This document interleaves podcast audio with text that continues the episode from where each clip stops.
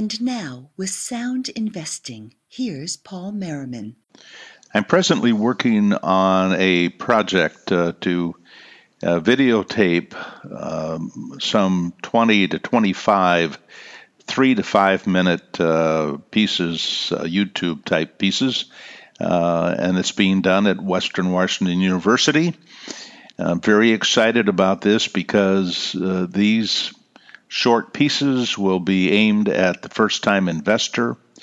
Uh, my hope is that Western will figure some way to get these in front of virtually all students who are coming through the school there.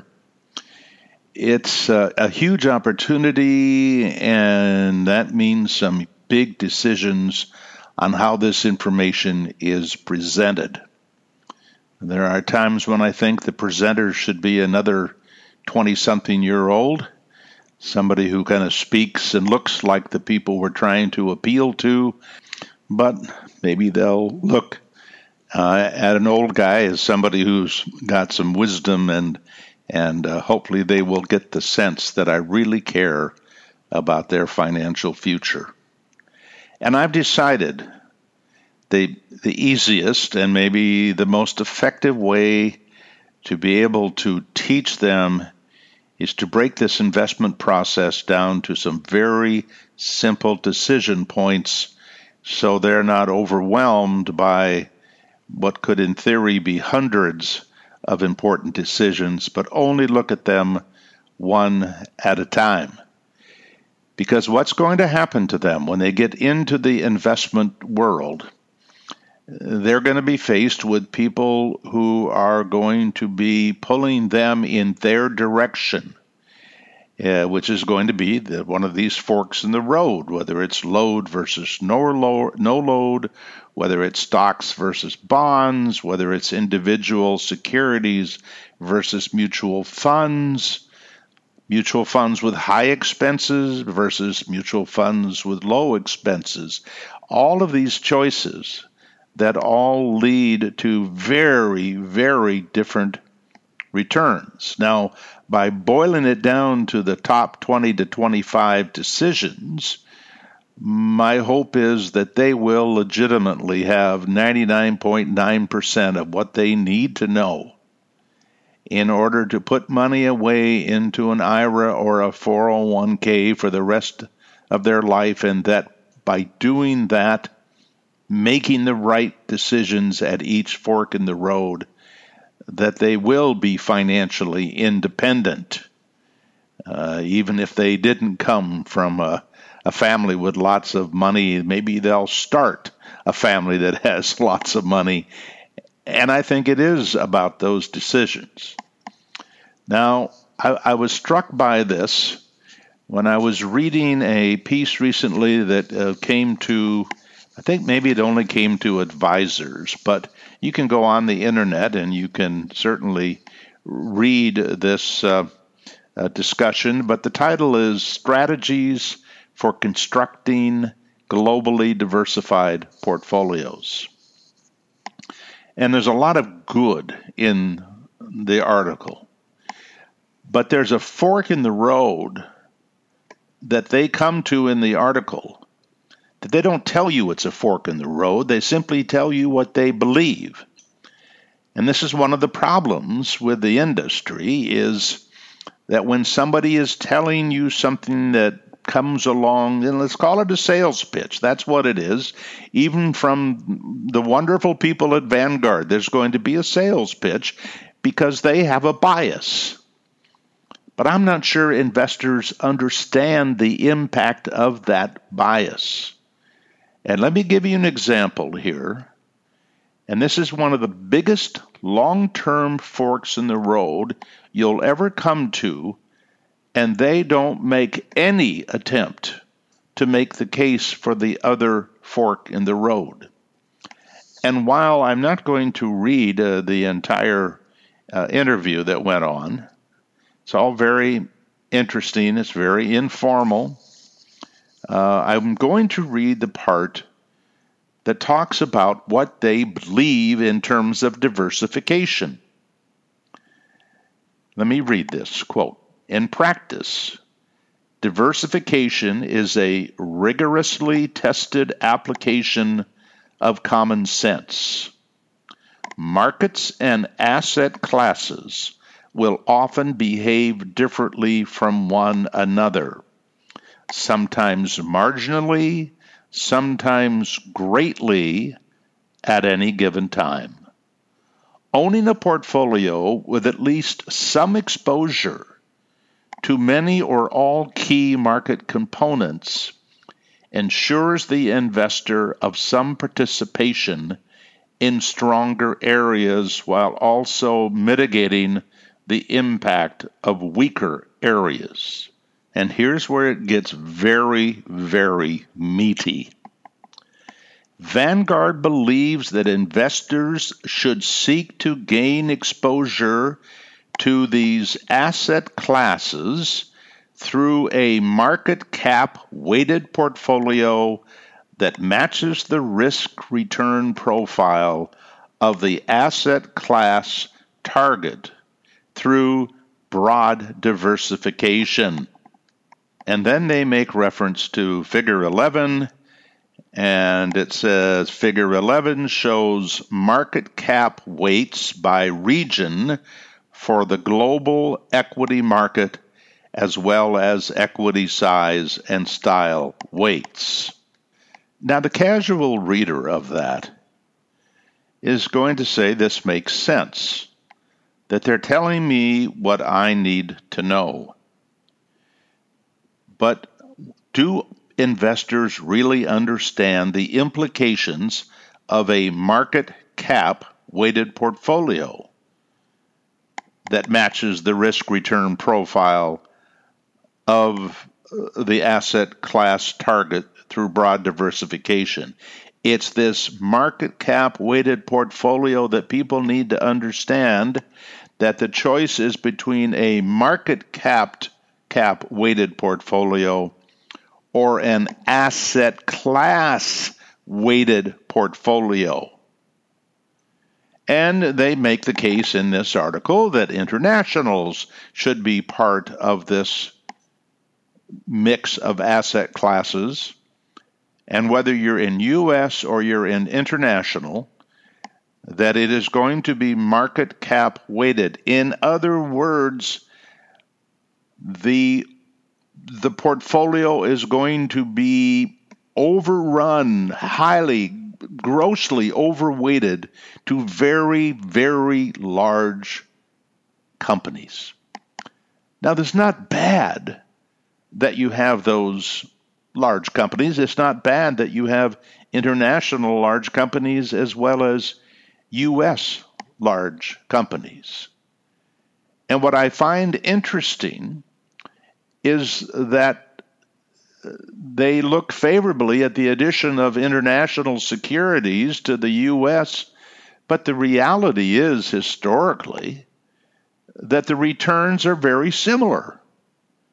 If you look at the long term returns of large cap, talking now these big cap weighted portfolios, at U.S. and international, they're going to give a decent return. I'm talking about over 50 years the returns are virtually the same. Uh, but they would say that by adding, the, putting together the U.S. and the international, they don't all go up and down together.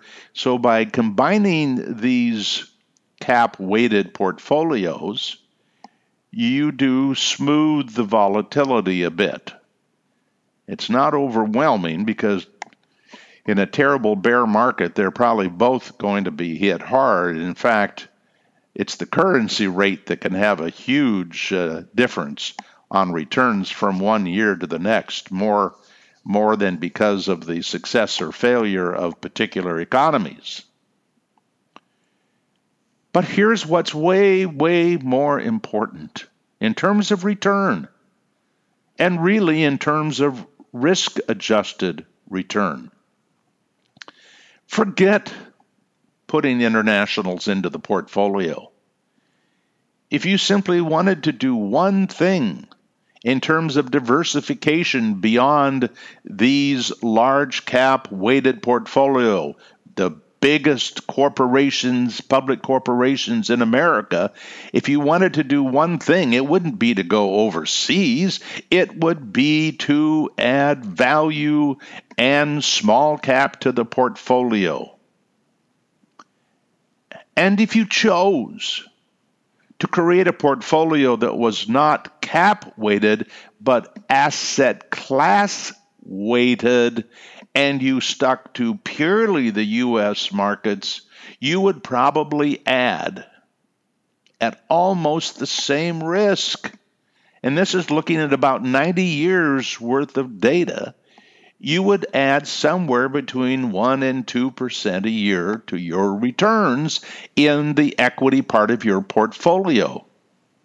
You are not going to add 1 or 2% to your returns if all you do is have the large cap weighted asset classes in the US and the large cap weighted asset classes internationally. It is a giant step in terms of potential additional earnings.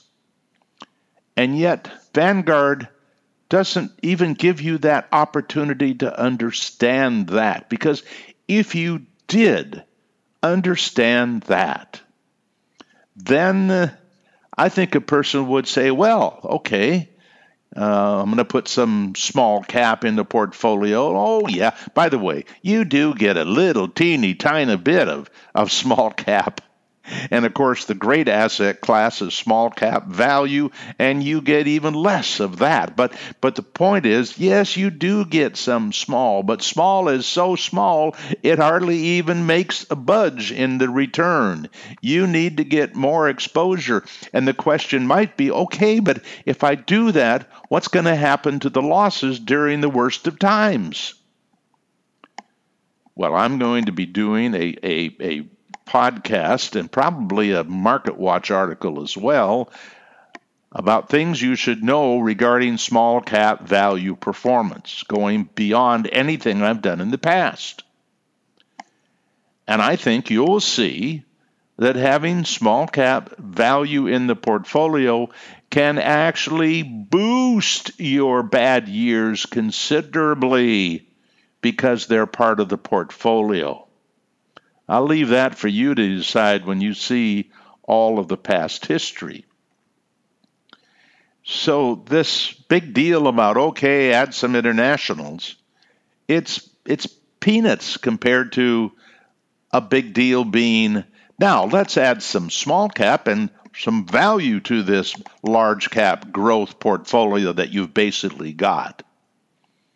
And it turns out you'll take a little bit more risk, but not much. And at the same time, for those of you who are in your 20s, really, you could be talking about having twice as much money to retire on just because you diversified not on a cap weighted, but on a asset class weighted basis. And investors will never have a chance to get this process right. If they aren't given the information and given in a way they can understand and comparing in a way that is fair to both. Now, you may say that I'm not being fair. I would understand that because I've made this strong case for asset weighting rather than market cap weighting. But let me be very clear. Market cap weighting means that you're going to end up with a whole bunch of really great companies. And you're going to think because you have great companies that you should have great returns. And what we need to understand is you'll probably get very fine returns, particularly good enough for people who have way more than they need. In hindsight, I guess I didn't need to have any money in small cap value. I didn't have to have any money in emerging markets. I simply made enough and put away enough that even without the special kick, the extra kick from uh, a value, small cap value, I would have been just fine. But there are a lot of you who the difference between retiring at 65 and 75 or having enough just to survive as you uh, the old I, I want to I want to die you know and I want my money to run out the day I die. Well most of us would rather not be put in that position. At least that's my view. And I've sat with a lot of retirees who seem to agree. They'd like to leave something to others. Well you do this equity asset allocation in a, in a smart way, I think you will leave a lot of money to others. So, yes, it's true. A market cap weighted portfolio is a very fine way to invest. In fact, what you could do, you could say, well, Paul, is there any way I could have that additional return, but still have what I feel gives me more comfort, and that is these large U.S. companies? And if I have to go international, these large international companies. Is there another way to end up with more than I need? And it's simple save more, invest more. Stay committed to equities later and later in your life. And I don't mean that you don't put some fixed income in there, but add the fixed income slowly so that you get the advantage of the many more years of getting equity returns. So trade off, trade off more saving for the right to invest in a cap weighted portfolio and have more than you need. That's what I think you should do. Or, by the way, retire with less. I spend a, a good part of the year in Mexico where a lot of Americans go to live year round. And they're doing just fine on Social Security after they own a house down there. They'll sell their house in the U.S., get you a wonderful house in, in Mexico, and Social Security covers all the bills. And if you got a little pension along the way or a few additional bucks, ah, that's gravy. You can do it.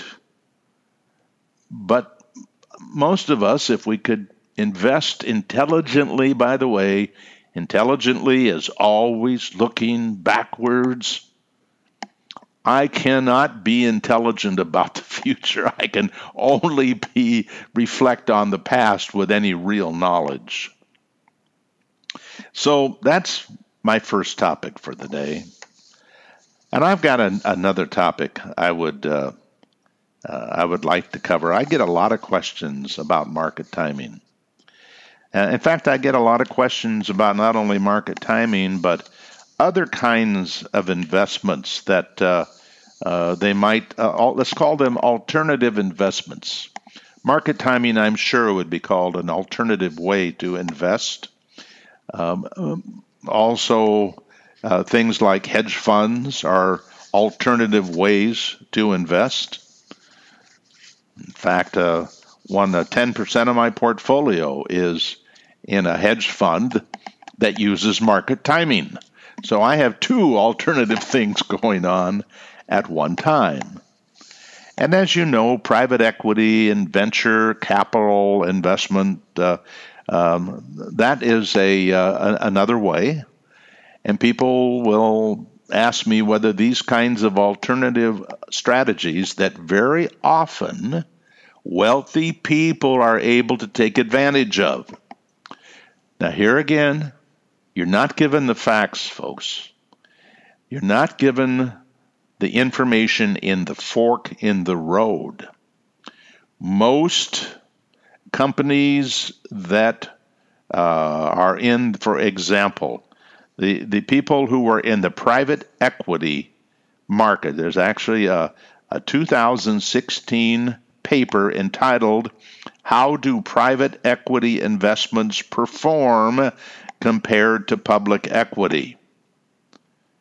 and the public equity that they're being compared to is the S&P 500.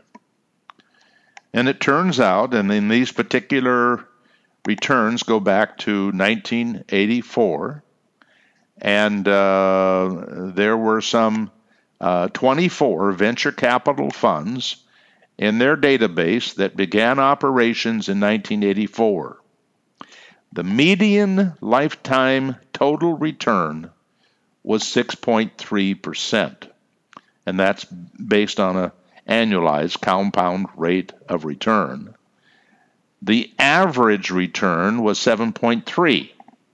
Now let's just remember average can be very misleading.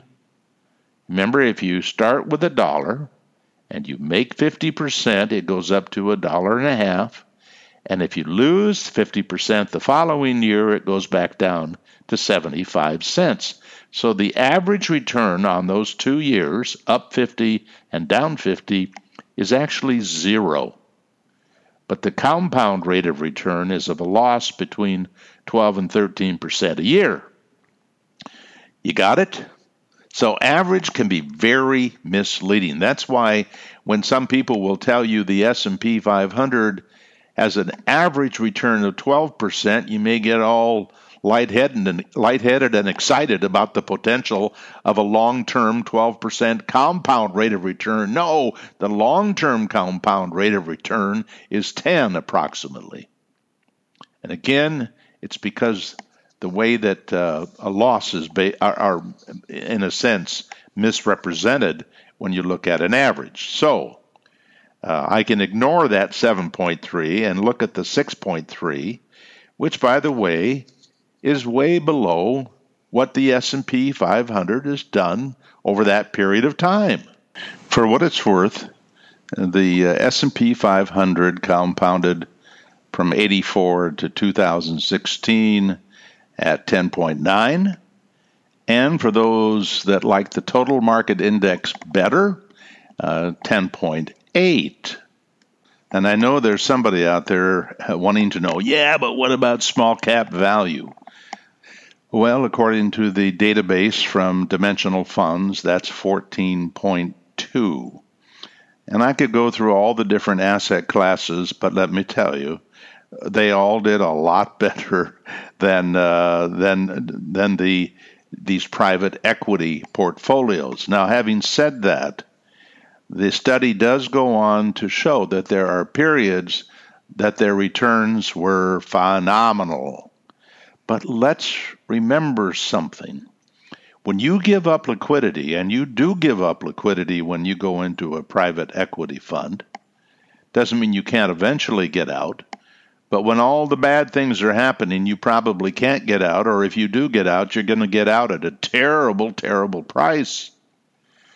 So that return of the private equity portfolios that was less than the S&P 500 and and by the way less than half of the return of small cap value that came at a lot more risk. And we should never take a risk. Remember that one lesson that I think is the most important. Never accept a risk that you don't accept to get a premium. Expect to get a premium and let's not forget something very important about investing. Investors typically get all hot and bothered about investments right after they've had a huge run. I talked recently about after the run of 1995 to 1999, people could not get money into the S&P 500 fast enough only to walk right into a 10 year period that actually created a one approximately 1% a year loss for a decade. And, uh, and of course, that must have been a big surprise because at the beginning of that decade, when surveyed, people were expecting to get a return of somewhere between 20 and 30 percent a year. And as long as I'm talking about alternative investments, uh, let me spend a few minutes talking about market timing. I still get a lot of emails, people asking me to talk about market timing. A lot of them are about uh, questioning my my uh, uh, sanity, as everybody knows that market timing doesn't work. I mean, that's what we're all taught. There's another fork in the road. People just uh, who who believe in buy and hold automatically say market timing doesn't work. Um, and by the way, there are people who believe in CDs and say investing in the stock market doesn't work. So uh, you, you, can find uh, uh, supporters of any strategy. But I've been around market timing since the early 80s. I actually started along, my firm started, um, and this goes back to the days when I was running it. In 1995, started a, a, uh, a hedge fund. And um, very much unlike what something like a private equity portfolio would be in that uh, market timing, all it depends on, at least the way I believe in market timing, uh, mechanical trend following systems, you never know from one year to the next how you're going to do.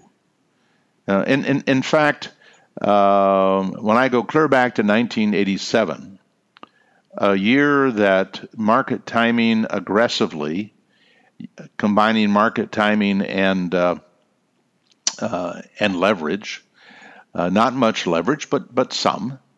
Um, produced, according to the Hulbert Financial Digest, they were tracking us, my newsletter, uh, over 50% profit in 1987. That would not even start to tell you anything about 1988. There is no single year that will tell you anything about the following year because number one, we never know what the market's going to do. And even if we knew what the end result might be, you don't know the pattern it went through to get there. So when you use trend following systems, you're going to sometimes be whipsawed in what would be an otherwise decent year in the market if you only looked at it from the beginning to the end. And let me just show you, giving the actual after the expenses, not after taxes, but after the expenses, give you a sense of the volatility of timing. Now remember, this is a strategy that combines equities, it even uses some fixed income as well, uh, and leverage, plus, of course, the timing. The idea being that when the market's doing well, beef up the returns with some leverage, but when the market goes south, protect from the catastrophic on the way down. Now, that's the theory. And there's nobody that can say they can guarantee that will happen. But I can tell you that uh, there are years in here, like uh, 2009, uh, the, the fund was up 68.6%. And that's after the percentage of the profits that went to the hedge fund. That year, the S&P 500 was up 26.5 the Russell 27.2, and the EAFE, the International uh, Major Index, was up uh, 31.8. Now, what did that tell you about the next year? well, not much because uh, excuse me, that was 2009. The year before, I'm sorry, the year before in 2008, it was down 24. So that's what happened before the gain of 68.6. And following the gain of 68.6 was a gain of 9.9. And following the gain of 9.9 was a loss of 13.3. In 2003, up 65.7 um, in uh, in 19 I'm sorry yeah 1999 up 53 now it had all these uh, many great years. It also had five losing years. The worst losing year was a loss of 24 of course that was a year that the market lost 37 So here's what we know about timing. It ain't going to look like buy and hold. And what you hope timing will do is that it will protect against the downside, but you should not expect it to protect against all the downside. What is interesting, since the inception of that fund right through the end of June of this year, uh, it's up 1,684%. The S&P, and this includes reinvestment of dividends, up 661. The Russell 2000, 645. And the EFA, International Index, up about 217. So, do you have any problem understanding why I believe in timing? But I don't believe you should have all your money aggressive like this. Just like I don't think you should have it all in the S&P 500 or all in small cap value. And um, my hope is that every one of these important forks that you might come to in your investment career that you will consider the alternatives. And by the way, before you leave this this podcast thinking that I'm a big advocate of timing for you, absolutely not. Maybe one out of a hundred people can take the uh, the unusual, and in fact, when I say unusual, one would not expect this strategy to go up and down with the S&P 500. What they call the R squared, which would indicate how much like the S&P 500 that this hedge fund is, the R squared for the S&P is 40 42. The R squared for the Russell 2000 is 50.50 and for the EFA 0.52. So it is very, very different. And isn't that what we're looking for in asset classes? And before I leave that thought, what just popped into my mind is the big sales pitch, the big sales pitch for commodities in a portfolio is because they don't go up and down with the S&P 500. Well, over the long term, yeah, it's true they don't go up and down with the S&P 500, but if you looked at their actual growth over a long period of time, and let's just look at the last 20 years through 2016, the commodity index, it went up. Yes, it made a profit, one half of 1% a year. So the commodity industry brags about how it doesn't go up and down, but you still even though if it doesn't go up and down with the stock market, you're, you're looking for something that still has the potential of a long term trend to the upside. And during that same period of time, uh, T bills, 30 day T bills, compounded at better than 2%, and long term government bonds compounded at over 7%. And yes, T bills and long term government bonds do not go up and down with the market, just like commodities don't go up and down with the market. But it's your choice, and you should know those choices when you're putting together a portfolio. And remember, and you have to have to make sure you know, pin me to the wall. Am I, am I giving you the other choice when I'm recommending something? Well, I hope so. But remember, whatever the industry has to sell, whatever will put money in their pocket, what you're likely to hear is the reason to do what they're trying to get you to do and not give you a fair understanding of what that fork in the decision path could be. So, my hope is when I'm done with this series of three to five minute pieces decisions, choices that people, young people can make as they get started with their with their investing. That you will make sure that those videos get in the hands of those young people. And by the way, When I put those out, I'm going to give you links to other places that if you never went to mine, that I believe would give these young people the information they need. I'm not the only one that knows what they need, but I'm going to help you find the other resources so that we hopefully will find something that kind of catches their imagination. For some, it might be cartoons. For other, it may be a, a, a, young person. Maybe it needs to be a superstar musician. I don't know, but if the information is good, then my job is to bring it to you so you can bring it to them. They're not going to find me, but hopefully you will help them find our work. Thank you for listening and uh, keep those questions coming.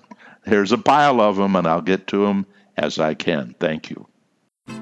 That was Paul Merriman with Sound Investing. Sound Investing, soundinvesting.com, and paulmerriman.com are produced and exclusively owned by Paul Merriman, who is solely responsible for their content. For more information, free articles, mutual fund recommendations, and more, visit paulmerriman.com.